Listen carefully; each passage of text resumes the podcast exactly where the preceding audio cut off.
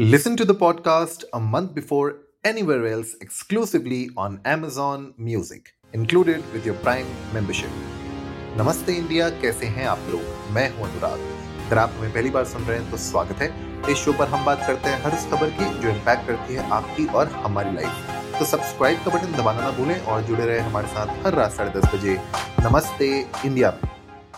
आज मैं बहुत ही इंटरेस्टिंग स्टोरी आप लोगों को बताने वाला हूँ, क्योंकि आज मैं ऑलमोस्ट ऑलमोस्ट ग्यारह घंटे की जर्नी करके आया हूँ मैंगलोर से बैंगलोर। और क्यों की है मैंने ये जर्नी, ये मैं आपको अभी बताता हूँ। तो बने रहिए इस एपिसोड में, बहुत ही इंटरेस्टिंग एपिसोड होने वाला है।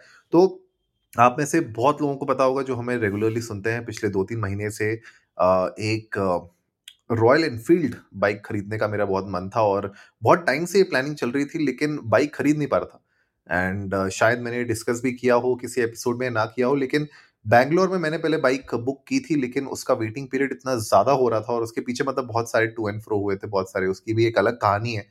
बहरहाल उस कहानी में मैं नहीं जाना चाहता हूँ, बिकॉज आज मैं बहुत खुश हूँ। तो वहाँ पे क्योंकि इतना ज़्यादा डिले हो रहा था और इतना ज़्यादा वेटिंग पीरियड हो रहा था, तो मैंने अपनी बाइक वहाँ पे कैंसिल की। एंड लकीली uh, मेरा एक कलीग uh, है uh, वरुण, uh, वो उसने बोला कि यार uh, क्यों ना आप मैंगलोर से ले लो। एंड वहाँ पे ही न्यू सम डीलर, डीलर के ओनर को वो जानते थे, तो उन्होंने बोला कि वहाँ से आप ट्राई करो, क्या पता आपको जल्दी बाइक मिल जाए। तो मैंने बोला चलो ठीक है, यहाँ पे तो मिल नहीं रही है, वहाँ पे ट्राई करते हैं। तो लकीली वहाँ पे मैंने ट्राई किया और मुझे बाइक की डिलीवरी जल्दी मिल गई। अब जो इसमें स्टोरी में ट्विस्ट ये है कि यहाँ से मैंगलोर मेरे पास दो ऑप्शन थे, या तो मैं अपनी बाइक को वहाँ पे किसी कैरियर में लोड करवा के यहाँ मंगवा लूँ और यहाँ पे मैं उसको अनबॉक्स करूँ। दूसरा ऑप्शन था कि मैं यहाँ से मैंगलोर जाऊँ और बाइक को राइड करते हुए वापस आऊँ। तो अब आप गेस करिए मैंने कौन सा ऑप्शन चूज़ किया होगा। तो आज मैं एक्चुअली मैं मैंगलोर सुबह आठ बजे निकला हूँ और सात बजे मैं एच एस आर अपने घर पहुँचा हूँ।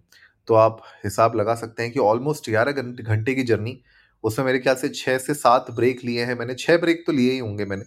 एंड फाइनली uh, ये जो ट्रिप मैंने की है ना, this is gonna be my first ever long trip, मतलब four hundred plus kilometre trip ever solo. मतलब सोलो मैंने कभी भी बाइक पर, वो भी बाइक पर कभी भी सोलो चार सौ प्लस किलोमीटर वाली राइड कभी अपनी लाइफ में नहीं की, कभी भी नहीं की। और ये जो ट्रिप है ना, बहुत स्पेशल बना देती है इसको, क्योंकि मैं अकेला था।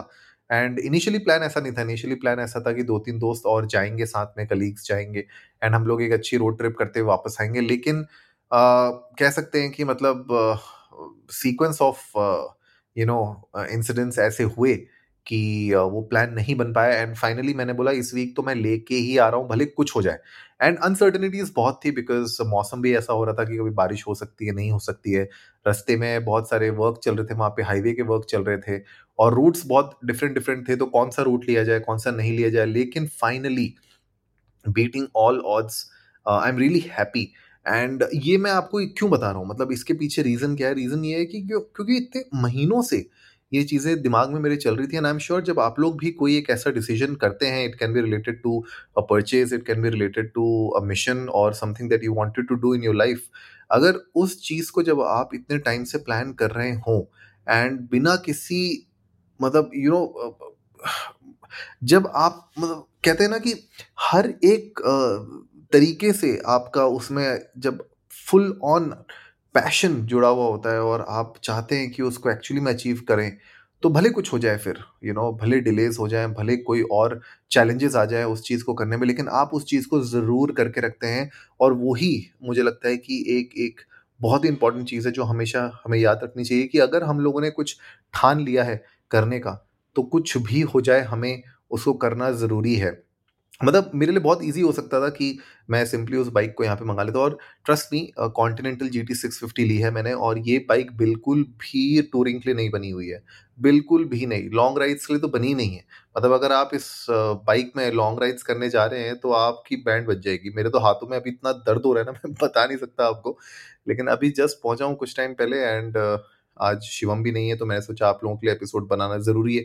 और मैंने सोचा क्यों ना इसी चीज़ के बारे में डिस्कस किया जाए कि ये जो फाइनली जो मुझे अब एक सेटिस्फैक्शन मिल रहा है ना, भले हाथ दर्द हो रहे हैं, बॉडी पेन हो रही है, रास्ते में भी मतलब बहुत ब्रेक्स लेने पड़े मुझे, और मतलब आठ घंटे की जर्नी थी, मैंने ग्यारह घंटों में पूरी की है। आप हिसाब लगा सकते हैं कितना समय लगा, राइट। ऑफकोर्स मतलब बैंगलोर में एंटर करने के बाद ट्रैफिक भी बहुत था, बहुत कुछ था, लेकिन फिर भी मतलब आठ घंटे की जर्नी थी, साढ़े आठ घंटे मान लीजिए ज़्यादा से ज़्यादा, लेकिन उसको मैंने अगर ग्यारह घंटे में कवर किया है तो उसका मतलब बहुत ब्रेक्स लिए मैंने। आप समझ सकते हैं कि चैलेंजेस और भी बहुत सारे होंगे, लेकिन उन सब चैलेंजेस के बावजूद इस मिशन को पूरा करना और उसका जो सेटिस्फैक्शन मुझे मिल रहा है, जो हैप्पीनेस मुझे मिल रही है, वो मुझे नहीं लगता कि वो बाइक अगर बस वहाँ से ट्रॉली में भर के अगर यहाँ पे आ जाती उसमें शायद मुझे मिल पाती।